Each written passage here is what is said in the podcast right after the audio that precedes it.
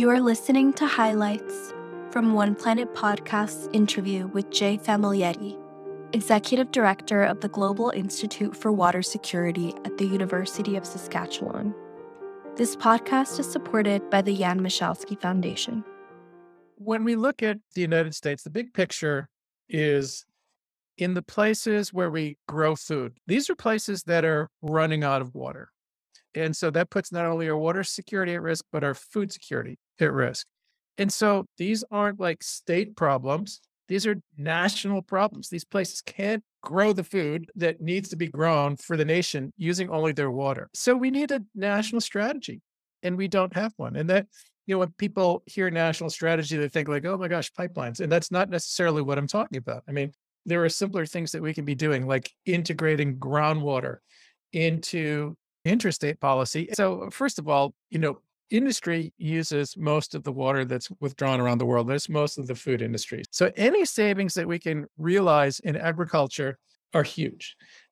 Most of the world still uses really inefficient flood irrigation, which is just like it sounds. You build a berm around a field and then you flood it. And a lot of that water evaporates. And so it's quite wasteful. So there are technologies, drip irrigation, deep drip irrigation, covered crop irrigation, which limits evapotranspiration, covered soil irrigation, which can save a lot of water. But even if they only saved a little, that would be huge savings across all of agriculture. And it comes down to farmers, the cost of the crop, the cost of buying the equipment and installing it. And it's expensive. And so it needs to be incentivized. So there we need help from the government, right? I think you know, the fact is we don't really have enough water for agriculture the way we're doing it, right? We just we don't, and that's why in the satellite work that I do, we see all this groundwater depletion that's happening it tied directly to the major agricultural regions around the world. But I think the question is, can we really do without regenerative agriculture? Because we have to have that soil health, because it retains the nutrients and water in the soils and it makes them much more sustainable for the long term. And so I think we're past the point of not thinking about the soils, not thinking about the carbon, not thinking about the water. We're way past that. We think in terms of sometimes numbers that are very small. But when you do the math, you realize that they are astoundingly large. So we have a tremendous amount of work to do on this topic. My fear is that we're being reactive rather than proactive. So, one of the things that we find about water is that it's really under institutionalized. I mean, UN plays a big role, and there's a actually a big UN groundwater meeting coming up actually in Paris at the end of the year. But sometimes these agencies don't really have the teeth to to get things done. And also, I think that although a lot of the work that I do is related directly to climate, I think water sort of takes a back seat to broader climate change issues and carbon issues. So I think that in, in general, you know, there's a great willingness to work together across countries internationally on water management, on you know securing a, our global water futures jointly. There's a great willingness, but it's sort of under institutionalized. And actually, I just just yesterday finished a proposal and submitted it to try to mitigate that, to address that situation by putting in a proposal to form a basically a global groundwater coalition that is a transdisciplinary team of experts that could become, you know, not a governing body, but maybe the go-to body for global groundwater policy. There are not a lot of places to go and talk about this. The way we deal with water within states, within the country, you know, within the United States and even within Canada and, a lot of the world is is really it's really fractured. So when you go and you try to talk about these global issues, it's it's really, really hard. And so again, I use the term under institutionalized. Who is actually going to stand up? So there's a lot of solutions that I think are helpful regionally. I mean, they're all great, but they don't really scale. So that just you know, sort of sets the tone for how huge this water problem is. That the only way we're really going to address it is not on the supply side, it's on the demand side. We simply have to use less, right? The farms of the future need to be super efficient right? They need to be using the minimum of water and nutrients to produce the maximum nutrition And the pricing is a part of it. I mean, what I've been talking about is basically water as a free input on the groundwater side. Again, if you own the land, you can drill a well and you can dig, you can pump as much groundwater as you want, even if that means you're pumping water, drawing water in from your neighbors to say your east, west, you know, surrounding neighbors, uh, property. And it's a free input. So, you know, this is the classic tragedy of the commons. Why would you stop? It's not in your best interest to stop. So we need better pricing structure.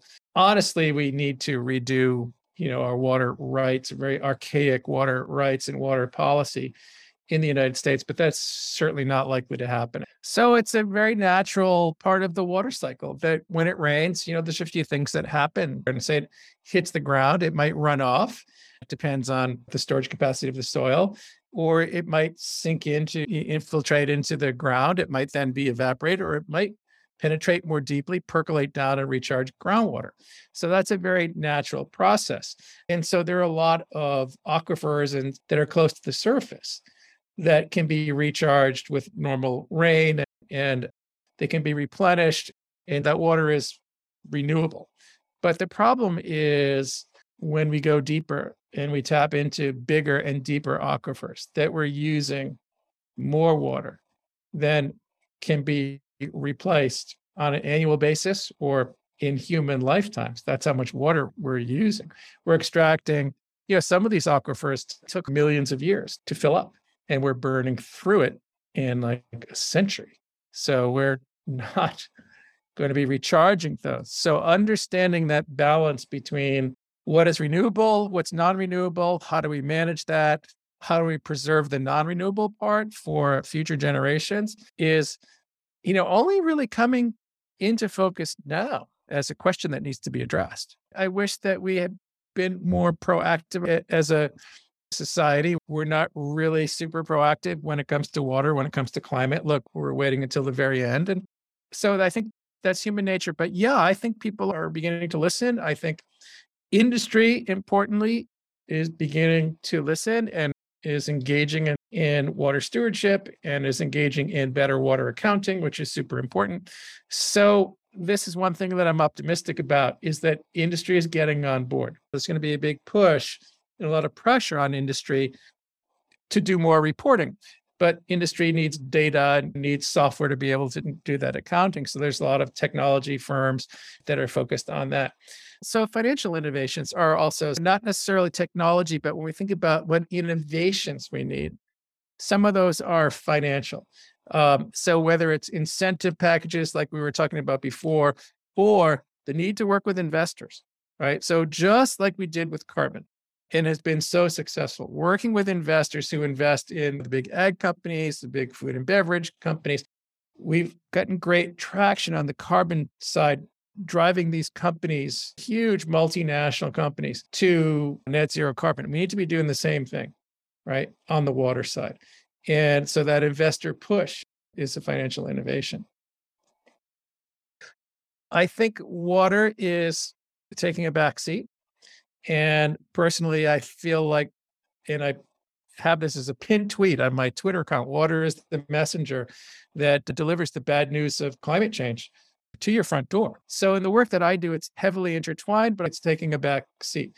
There are parts about water that are maybe separate from climate change, and that could be the quality discussions, the infrastructure discussions, although they're you know somewhat loosely related to climate change and they're impacted by climate change. That's sometimes part of the reason why it gets split off because it's thought of as maybe an infrastructure problem. But you know, the changing extremes the aridification of the West, the increasing frequency, the increasing drought, these broad global patterns that I've been talking about that I've been looking at with my research, that's all climate change, just 100% climate change, 100% human driven. And so it does need to be elevated in these climate change discussions. We're all stewards of the earth and the environment compared to earth history, which is over four and a half billion years old. We're, we're just here for a short while. And so that it's it, important that we think of ourselves as stewards of intergenerational knowledge. So go for it and remember to pass on your knowledge and your stewardship values to the next generation. We hope you've enjoyed this program and listening to the highlights of this podcast. If you would like to get involved in One Planet Podcast or learn more about environmental projects, click on the subscribe button. Thank you for listening.